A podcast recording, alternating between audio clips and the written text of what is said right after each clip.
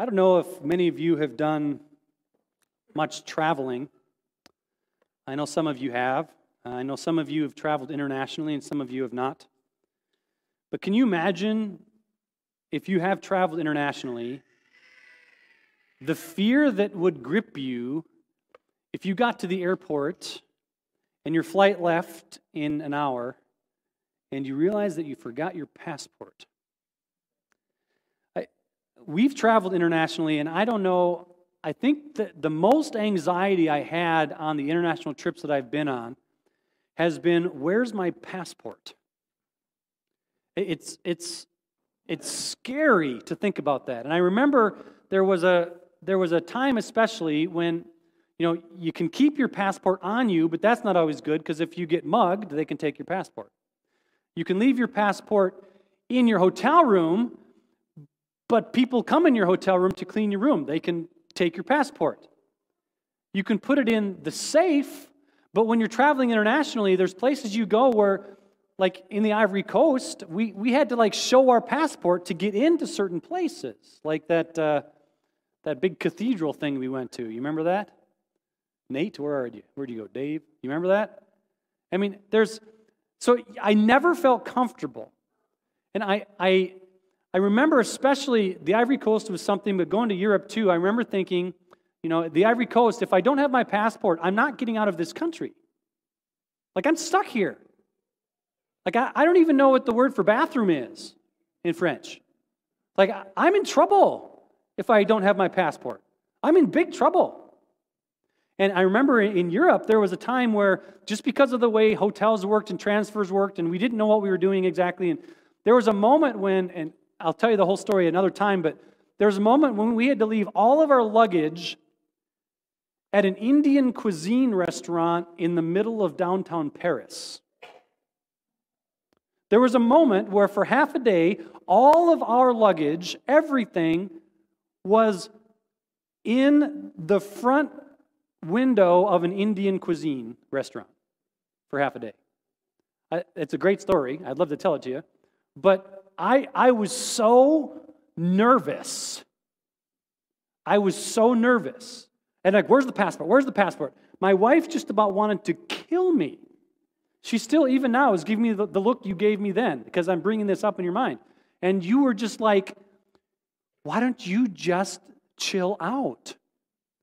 I was freaking out because I didn't want to get stuck in Paris. Paris is not a place you want to be stuck in either. I think it's as bad as the Ivory Coast, probably worse. I don't recommend Paris. I want you to think about that feeling of when you need that one document and imagine going to search for that document at the airport and realizing you forgot it at home. The plane that you, the, the airline ticket that you just spent thousands of dollars on, and you, you can't use it. You're going to forfeit it. Imagine that feeling. That's the feeling. That's the idea that I want you to be thinking of as we talk about our passage of Luke today. Well, our study of the Gospel of Luke has brought us face to face with the words of Jesus. And for the last two weeks, especially, we've listened to Jesus talk to us about what it means to be one of his disciples, especially regarding generosity. Disciples of Jesus Christ should be generous people. We should be outrageously generous. And we're not supposed to worry about being generous because we know that when we are generous, we know that God Himself will provide for us. This is what we've learned the last two weeks. We're supposed to be rich toward God, and we are to remember that where our treasure is, is where our heart will be also. you know, I wish that all Jesus' words were as straightforward as what we've learned for the last two weeks. Our passage today is not quite as clear cut. And because of that, we especially need to pray today before we go into Scripture. Would you pray with me? Heavenly Father, as we open up your word once again today, as we open it up together, it is with an expectation that you are going to meet with us and you are going to help us understand. Because, God, we recognize in this moment we do not have enough to be able to understand your word, not by ourselves. We're not smart enough. But more than being smart, Lord, it's not just about knowledge. Holy Spirit, we need you to inspire not only the writing of your word, but now the interpretation of your word. We invite you here, Holy Spirit, to do exactly that. Amen. Well, as we look at Luke today, please turn to Luke chapter 12 if you have your Bible. Uh, we're going to be looking at verses 35 through 48 today, but I want to remind you of the words at the beginning of chapter 12 because the, this, these two verses, verses 4 and 5, they set the stage for the entire chapter, which includes all the stuff about generosity we've learned the last two weeks, but it also sets the stage for what we're going to look at today. So, Luke chapter 12, verses 4 and 5, it'll be on the screen. I tell you, my friends, do not be afraid of those who kill the body, and after that can do no more. But I will show you whom you should fear. Fear him who, after killing, after the killing of the body, has power to throw you into hell. Yes, I tell you, fear him. These two verses set the stage for all of the talk about generosity that Jesus has been saying to us in chapter 12. But these verses also sets the, set the stage for our discussion today. It was this startling statement that Jesus began all of this discussion about what it means to be a disciple of Jesus. And so now, verses 35 through 48.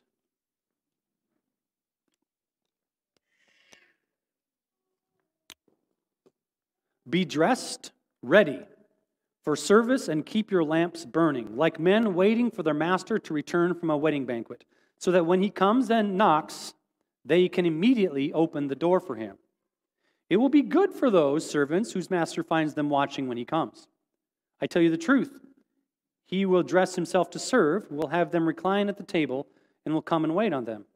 It would be good for those servants whose master finds them ready, even if he comes in the second or third watch of the night. But understand this if the owner of the house had known at what hour the thief was coming, he would not let his house be broken into. You also must be ready, because the Son of Man will come at an hour when you do not expect him. Peter asked, Lord, are you telling this parable to us or to everyone? The Lord answered, Who then is the faithful and wise manager, whom the master puts in charge of his servants to give them their food allowance at the proper time? It will be good for that servant, whom the master finds doing so when he returns. I tell you the truth, he will put him in charge of all his possessions. But suppose that servant says to himself, My master is taking a long time in coming and he then begins to beat the men servants and maid servants and to eat and drink and get drunk.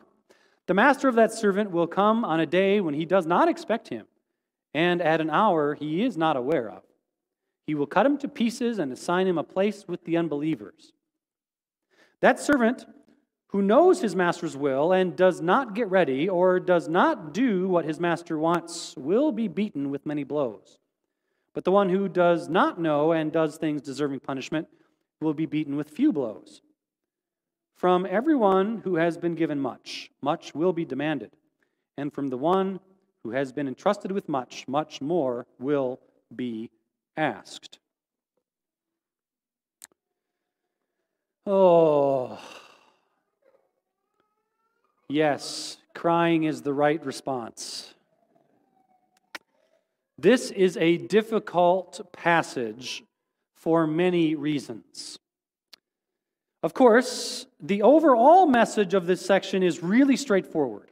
Uh, the, the general message is not tricky. Disciples of Jesus are to be ready. That, that part's easy. So we are supposed to be ready. It's easy to understand, I should say, not necessarily easy to live out. But Jesus is saying as a disciple of Jesus, you need to be ready. So, we can sum up most of chapter 12 this way be generous and be ready. There you go. That's all of chapter 12, summed up in about four words. Disciples of Jesus are to be constantly ready for Jesus' return. But after this general and straightforward understanding, things do get a bit more difficult. Now, just to let you know, this is one of those passages of Scripture that I would probably never preach a sermon on. This is one of those passages of Scripture that um, I, would, I would probably reference in another sermon, but I would not normally preach a sermon on this. You know why? Because it's hard. I, I'm being honest with you. This is way difficult stuff. And as we get into this a little bit, I, I don't know if I'm going to lose you. I don't know if I'm going to lose myself. I, I hope I don't lose my soul. I don't think I will. But this is difficult. So it's going to require, this is one of those sermons where you're going to have to like keep your thinking hat on. So right now I've got like cold Minnesota air blowing on me from this fan because it's like negative 20 outside. So that's probably good for me. I hope you don't fall asleep. Maybe you need to, I don't know, do something. Hmm. I just want to warn you that this is going to be one of those messages where everything does not come into crystal clear focus. You might be left with more questions than answers at the end. You have been warned. So, the one thing I can say is it's helpful as I go through all of this stuff. It's helpful to remind yourself that the, the point of all of this that Jesus has said is really simple. Be ready. So, as we look at the complex things, remember the point is be ready. All right. Here is the first difficulty. There are many Christians that believe that Jesus is telling us to be ready for the time when he comes again. So, in this section, is that what Jesus is talking about? Many Christians think that that's what it is. Now, there's a fancy word for this. I've taught you this before, but I want to remind you. A fancy church word for the, the second coming of Christ.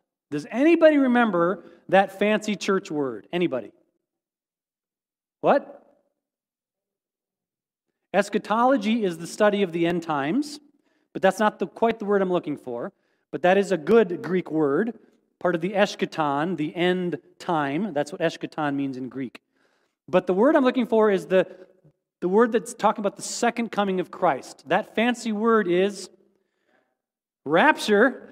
Not quite, but I can see where you got it. Rapture is a good idea. That's the idea of a lifting up. But the coming of Christ himself, not the lifting up part. Rapture is the lifting up part. So the coming of Christ himself is parousia. Does anybody, anybody heard that word before? You all shake your head no. I actually told you this about a year ago.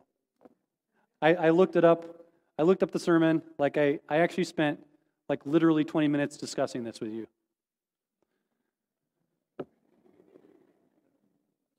That's okay. All right, so parousia. The word parousia is it's a, it's a Greek word, and it means um, coming or arrival coming or arrival. Now, the 20 minutes I spent with you about a year ago was because there is a Latin word that means basically the same thing. Does anybody know what the Latin word for arrival is or appearance?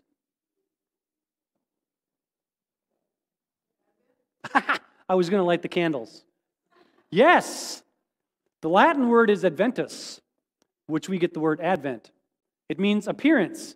Now, the church has taken a Latin word and a Greek word that mean the same thing, and we have applied them to Christmas and to the second coming. The first coming and the second coming. Do you see this? The first arrival, the second arrival. The first appearance, the second appearance. We've used the Latin word adventus to talk about the first appearance of Christ in the flesh, incarnation, and we've now taken the Greek word for appearance, parousia, and we've applied that as the second appearance or the second coming of Christ. The words are the same, they're just two different languages Latin and Greek. but we've taken the two words and we've turned them into like churchy terms. So if you're in seminary and the, the professor sounds all fancy, we're going to talk about the parousia of Jesus Christ today. It's, that's not fancy. He's just using a Greek word. It means the appearance. And in the church, it means the second appearance of Christ. So, newsflash if you didn't know it, Jesus came to earth as a baby 2,000 years ago, and he's coming back. He's coming back. And when he comes back, there's a whole bunch of descriptions of what might happen. The word rapture is thrown around. Uh, the word eschatology sounds all fancy dancy. But the, the really, the whole thing is Jesus is going to appear again. Appear. Parousia. Appear. That's the word. Whew. Was that a fun fact? Landon, are you with me? Was that super fun? Nope. Landon's like, I can't believe you called me out. Landon, you. Okay, so, Parousia. But here's the thing there are so many Christians that think this passage is talking about the Parousia, but is it? Is, this, is Jesus talking to his disciples about his second coming? This is a difficult question. I don't want to spend a lot of time on it, but I, I want you to, to think about the difficulty of this passage now, because I believe that we need to understand exegetically what did this what did Jesus' words mean to the original audience? Now think this through. And this is really hard for us to do because we today we know the rest of the story, right?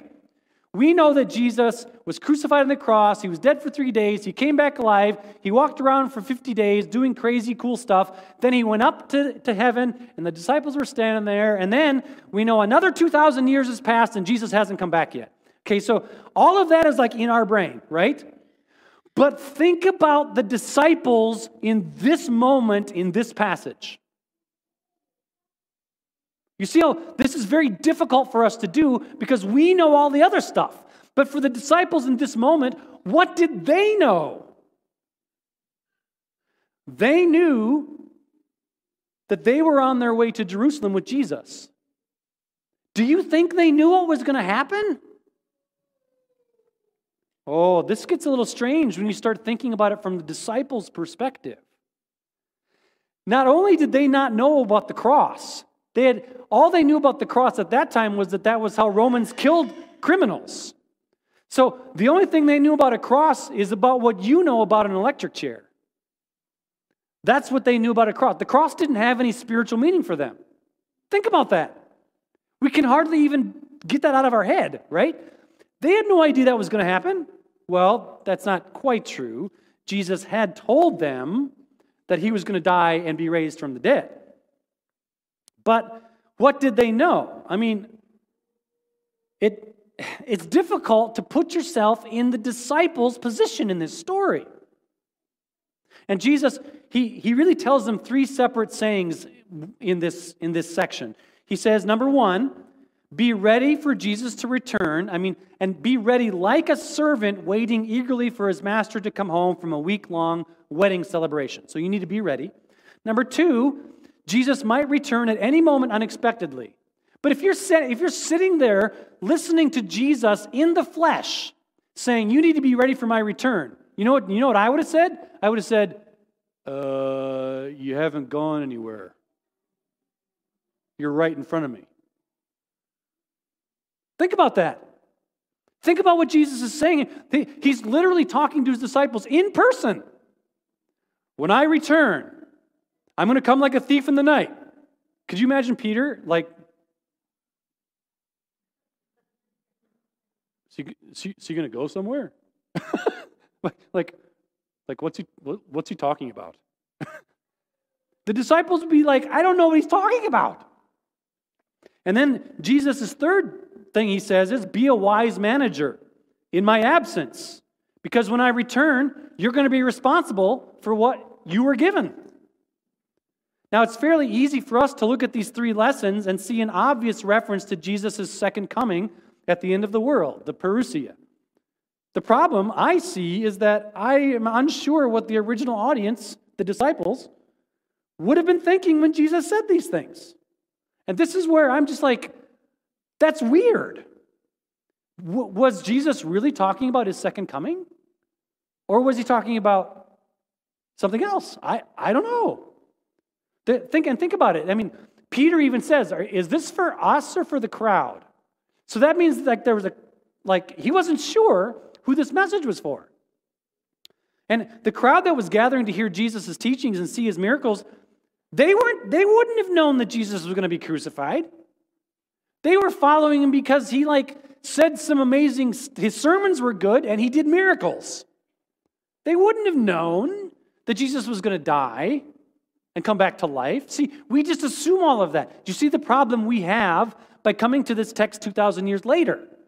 You've got to be careful when you read Scripture not to, not to overlook what the original audience would have heard.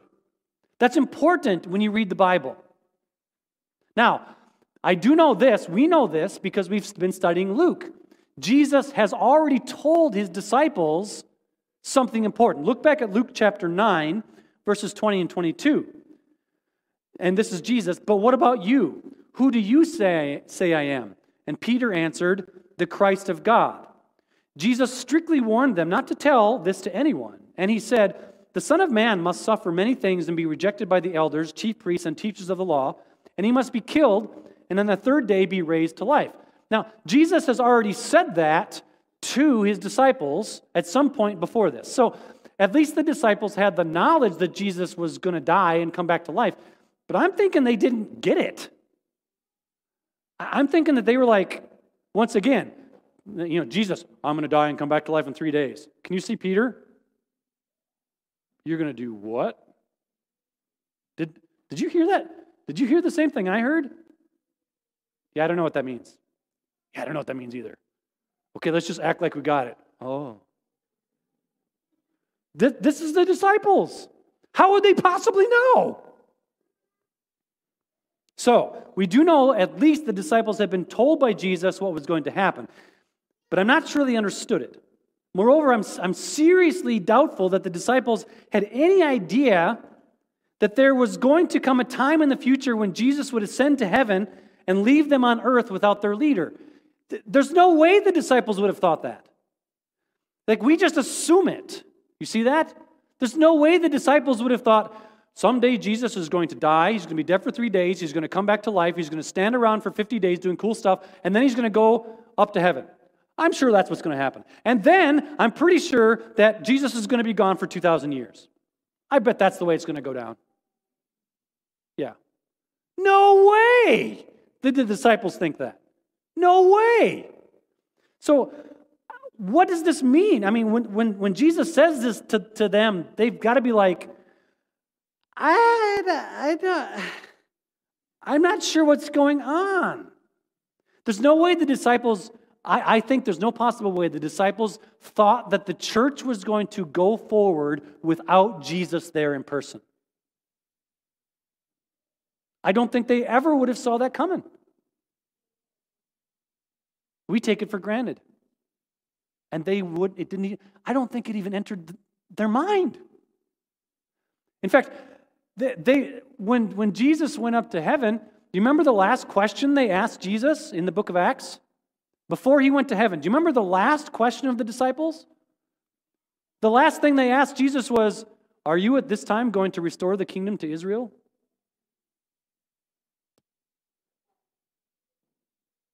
Up to the moment Jesus ascended to heaven, they didn't understand what was going on.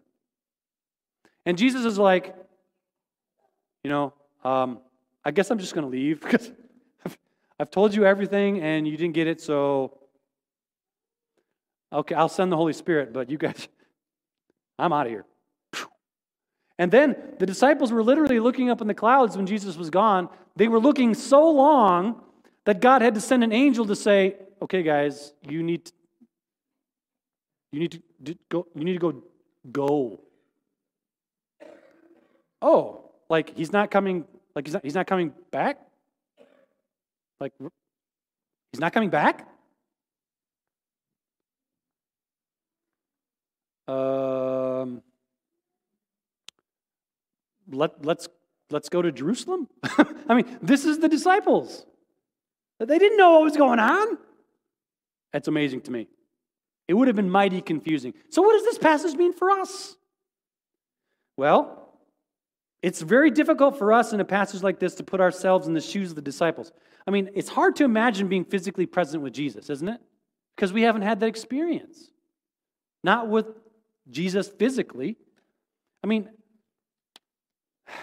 can you imagine being physically with Jesus, being convinced that he really was the anointed one of God, and then say, then have Jesus say these parables that he's going to be gone and he's going to return? Well, return from where? And then waiting 2,000 years, nobody expected this. And yet, the fact that he has been gone this long certainly makes Jesus' words in this passage make sense to us. Well, I think that Jesus did know what he was talking about. And I think that he was telling his disciples to prepare for something that they couldn't even fathom for their good and for ours. You know, this, these parables that Jesus said are paralleled, and this is one of the reasons why I can I, I personally believe that Jesus was talking about his second coming here, even though the disciples never would have understood it. Two reasons, and I'll just say them quickly. The first is this these same parables are paralleled in Matthew and Mark, the same stories. Now, they're in different settings, but the same stories. In the settings in Matthew and Mark, these parallels are said specifically when Jesus is talking about the end times. So in Matthew, it's called the Olivet Discourse. It's a section in Matthew chapters 24, 25, 26, I believe, where Jesus is specifically asked about the end times, and these parables are in that section. In other words, these parables are in the part where Jesus is saying, This is what's going to happen at the end. And then he talks about the, the women, the virgins with the lamps. You remember that story? Very similar story to this. So we can be sure, I think, I believe, that Jesus is talking about the end times. And then also, this passage about a thief, the later writers of the New Testament, they pick up on this idea of a thief, and it's always with, with the idea of the end times. So look at these just real quick four, four scriptures 1 Thessalonians 5 1 and 2. Now, brothers, about times and dates we do not need to write you, for you know very well that the day of the Lord will come like a thief in the night. 2 Peter 3:10. But the day of the Lord will come like a thief. The, and Revelation 3 3. Remember, therefore, what you have received and heard, obey it and repent. But if you do not wake up, I will come like a thief. Revelation 16 15. Behold, I come like a thief. This idea of a thief in the night that is from the very mouth of Jesus in the, the stuff we're reading today, the, the, the early church saw that as a reference to Jesus' second coming. So even though the original disciples didn't realize it, I think, Jesus was talking about here's what's going to happen when I come back. You are not going to expect my coming. Okay. I feel like we're getting into the weeds a little bit. I wanted to, to try to help you understand, though, that the applications of exegesis and hermeneutics, of looking at the original audience, they still apply in a situation like this. But let's get back to the text. I want to focus on what Jesus really wants us to know. Here it is. I'm going to say it as clearly as I can, as simply as I can, about everything Jesus is saying here. He's saying, Be ready, but then he's saying something very specific. Now, this is, this is simple. It is good, really good, to be ready for Jesus' return. And it is bad, really bad, not to be ready. So here we go. I'm going to go through this very quickly, but I want to show you how Jesus says this. So look at starting in verse 12, chapter 12, verses 35 through 40. Be dressed and ready for service. By the way, the King James, I like the King James translation better, better here. Uh, the King James translation is gird up your loins. I love. Gird up your loins. Get ready. Yeah, you know what gird up your loins means. You don't play football without girding up your loins or it hurts. Okay? Because you got to be ready. Gird up your loins. Get ready for action. Be prepared. And keep your lamps burning, like men waiting for their master to return from a wedding banquet, so that when he comes and knocks, they can immediately open the door for him. Immediately open the door. It will be good for those servants whose master finds them watching when he comes. I tell you the truth, he will dress himself to serve, will have them recline at the table, and will come and wait on them. It will be good for those servants whose master finds them ready, even if he comes in the second or third watch of the night. But understand this if the owner of the house had known at what hour the thief was coming, he would not have let his house be broken into. You also must be ready because the Son of Man will come in an hour when you do not expect him. It is good, really good, to be ready. Now look closely at verse 37. Verse 37. It will be good. If you like to highlight your Bible, I want you to highlight your Bible. Highlight, it will be good. For those servants whose master finds them watching when he comes, I tell you the truth, he will dress himself to serve, will have them recline the table, and will come and wait on them. Listen to that again. Listen. It will be good. How good will it be for the servants who are found ready when the master returns. It will be so good. It will be really good. How good? The master himself takes on the role of a servant and serves the servants. Pause for dramatic effect. The master will serve the servants who are ready.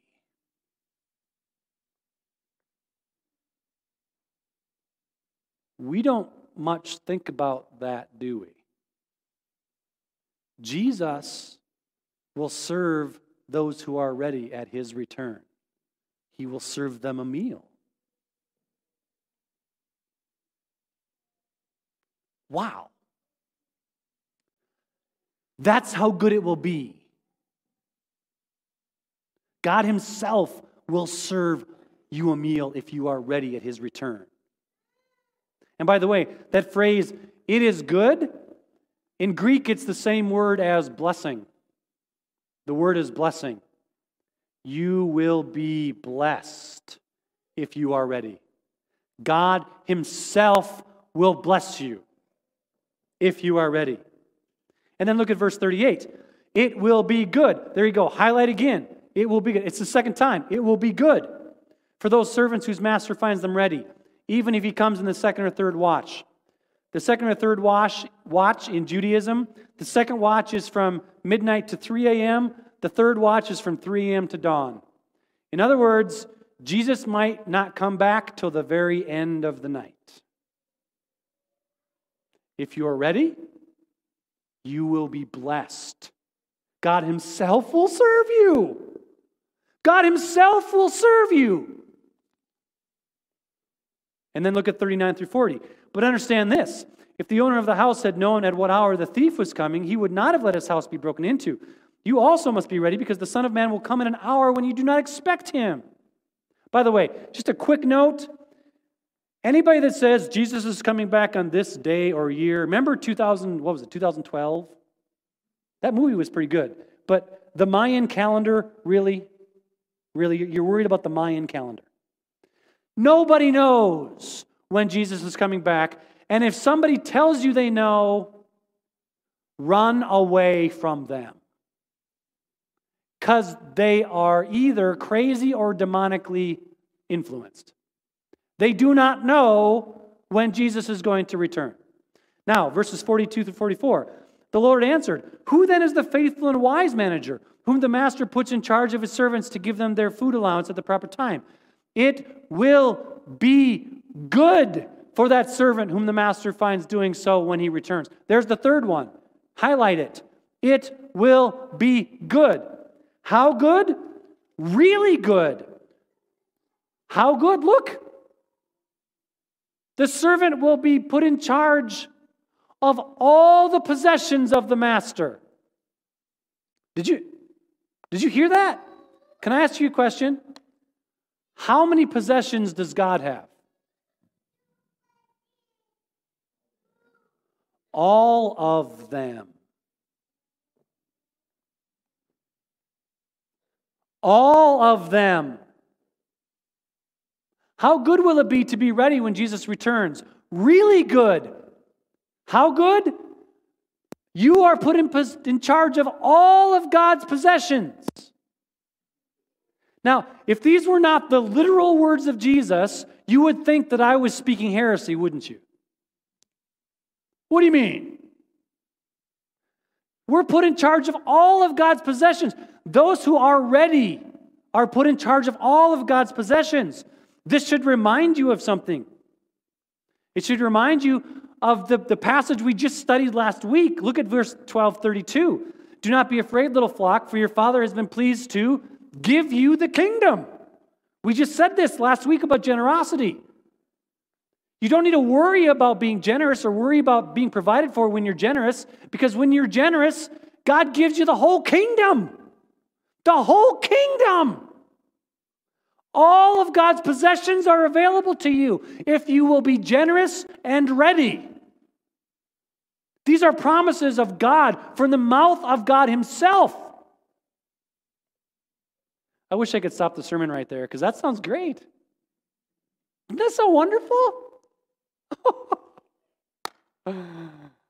oh boy.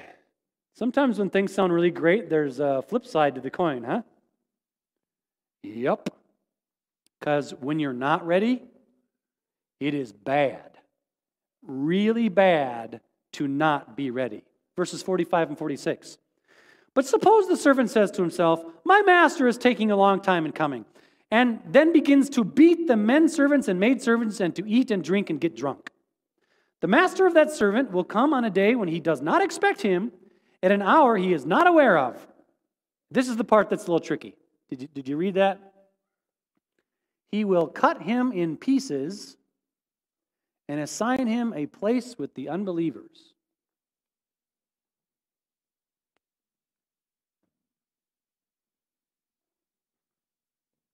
I'm letting that sink in.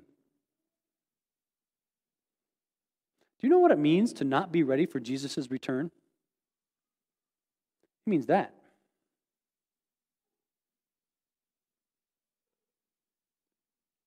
Prepare to be dismembered.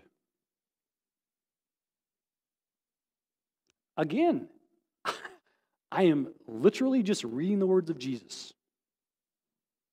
That's what it means to not be ready for Christ's return. Dismemberment, and the dismemberment is the easy part. Look at the second part of that. You will be assigned a place with the unbelievers. Do you know what that means to be assigned a place with the unbelievers? Do not be afraid of the one who can kill only your body. Be afraid of the one who can kill your body and send you to hell. There it is. There it is. This is what it means to not be ready for Jesus' return.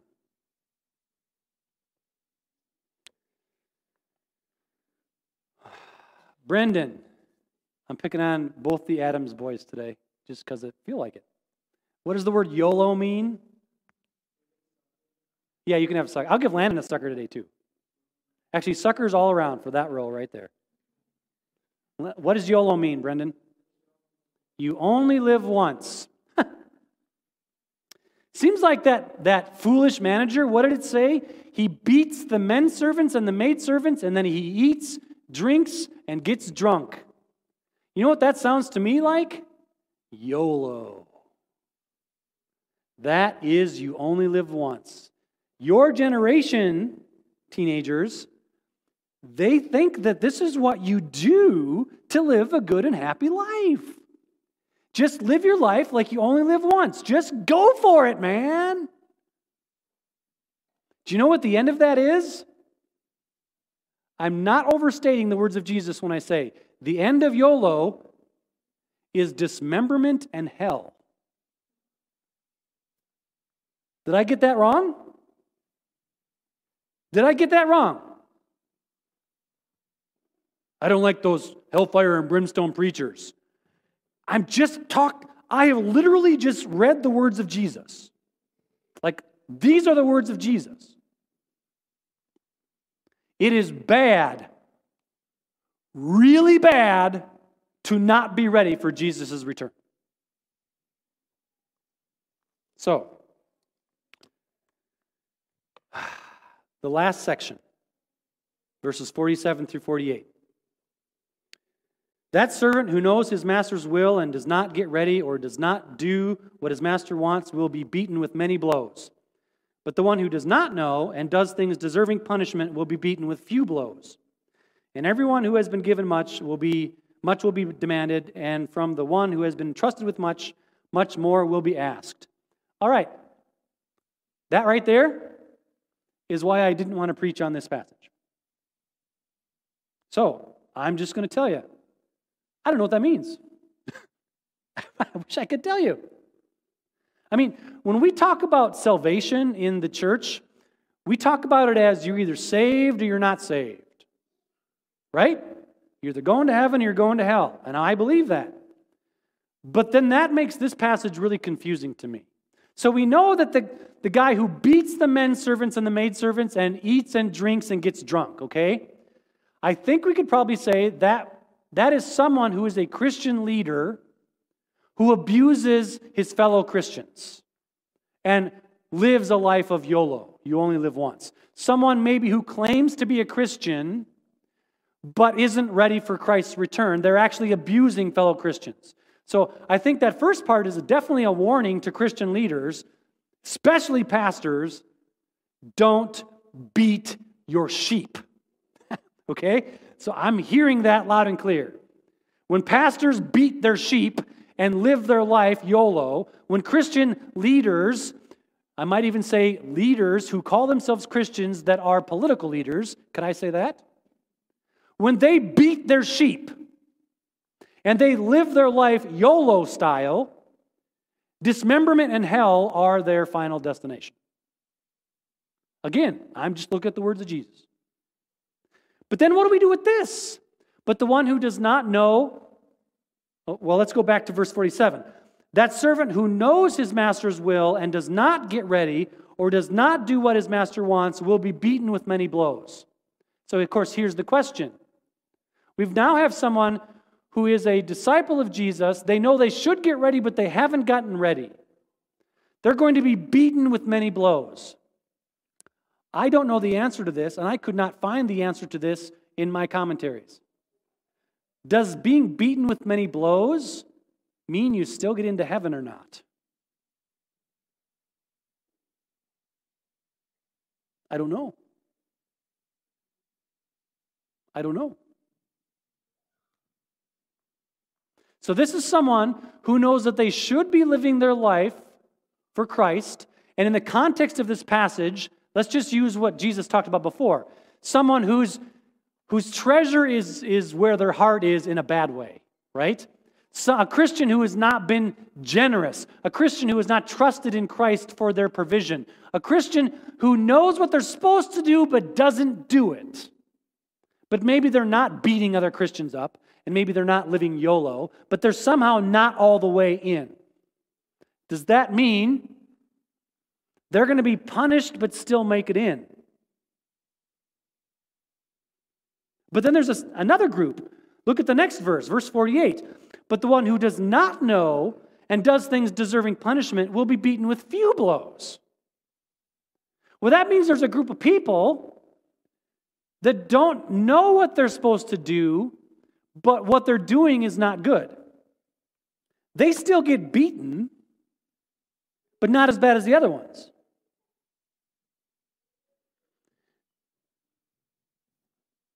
I debated whether I should even bring this up because I don't have the answer.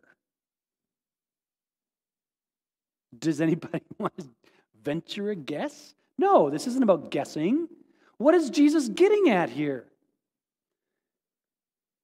If I had time, and I don't, so if, if this is perplexing you, and if you are thinking this through, you're going to be perplexed right now.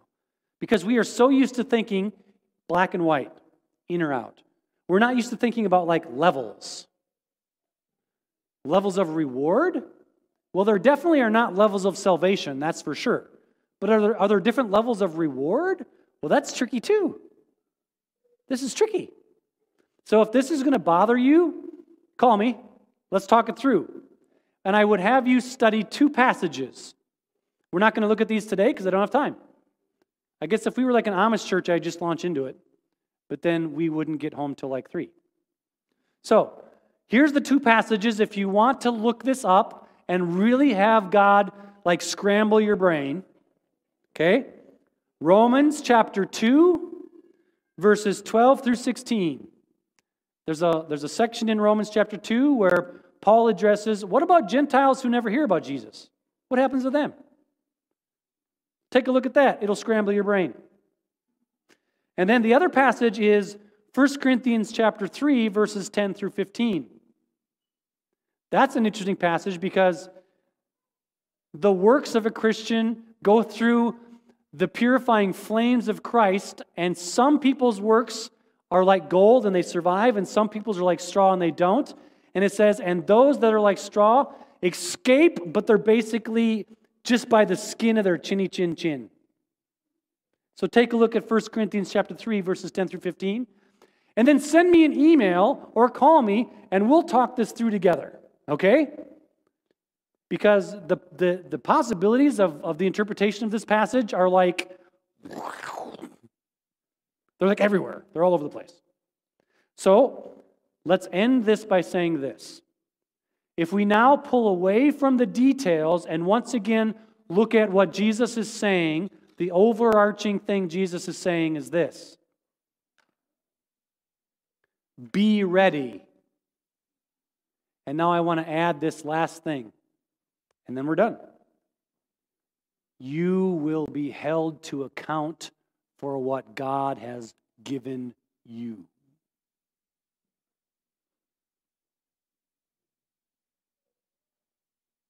I'm not talking about salvation through works. You're not saved because you do good works. But I am saying a part of being ready for Jesus' return is that you are using the resources God has given you for his kingdom. And there will come an accounting of that. Do I understand how that's going to work? Nope. You know why I don't? Because it hasn't happened yet. And anybody that tells you they know, like this is what's going to happen at the end times, there's going to be this and this and this and this and this, and it's going to happen here and here, they don't know either. Don't believe them because they don't know. All I can tell you is this it's bad, really bad, if you are not ready for Jesus' return. It's good, really good, if you are ready. Be generous, be ready.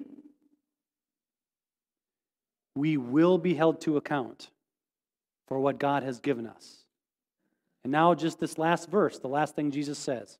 Verse 48 But the one who does not know and does things deserving punishment will be beaten with few blows. From everyone who has been given much, much will be demanded. And from the one who has been entrusted with much, much more will be asked. You are responsible for what God has given you. Be generous, be ready. And it's really good when you are. All of the possessions of God will be given you. Lord God,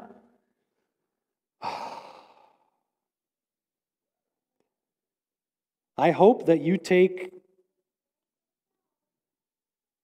the weakness that is me in trying to explain your word, and I hope you turn it into something more than what I was able to make it into.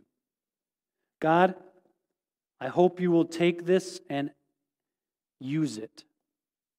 I know that when your word goes out, it never comes back void. We know that promise from Isaiah. Your word has gone out, and I, I hope that I have been faithful to your word.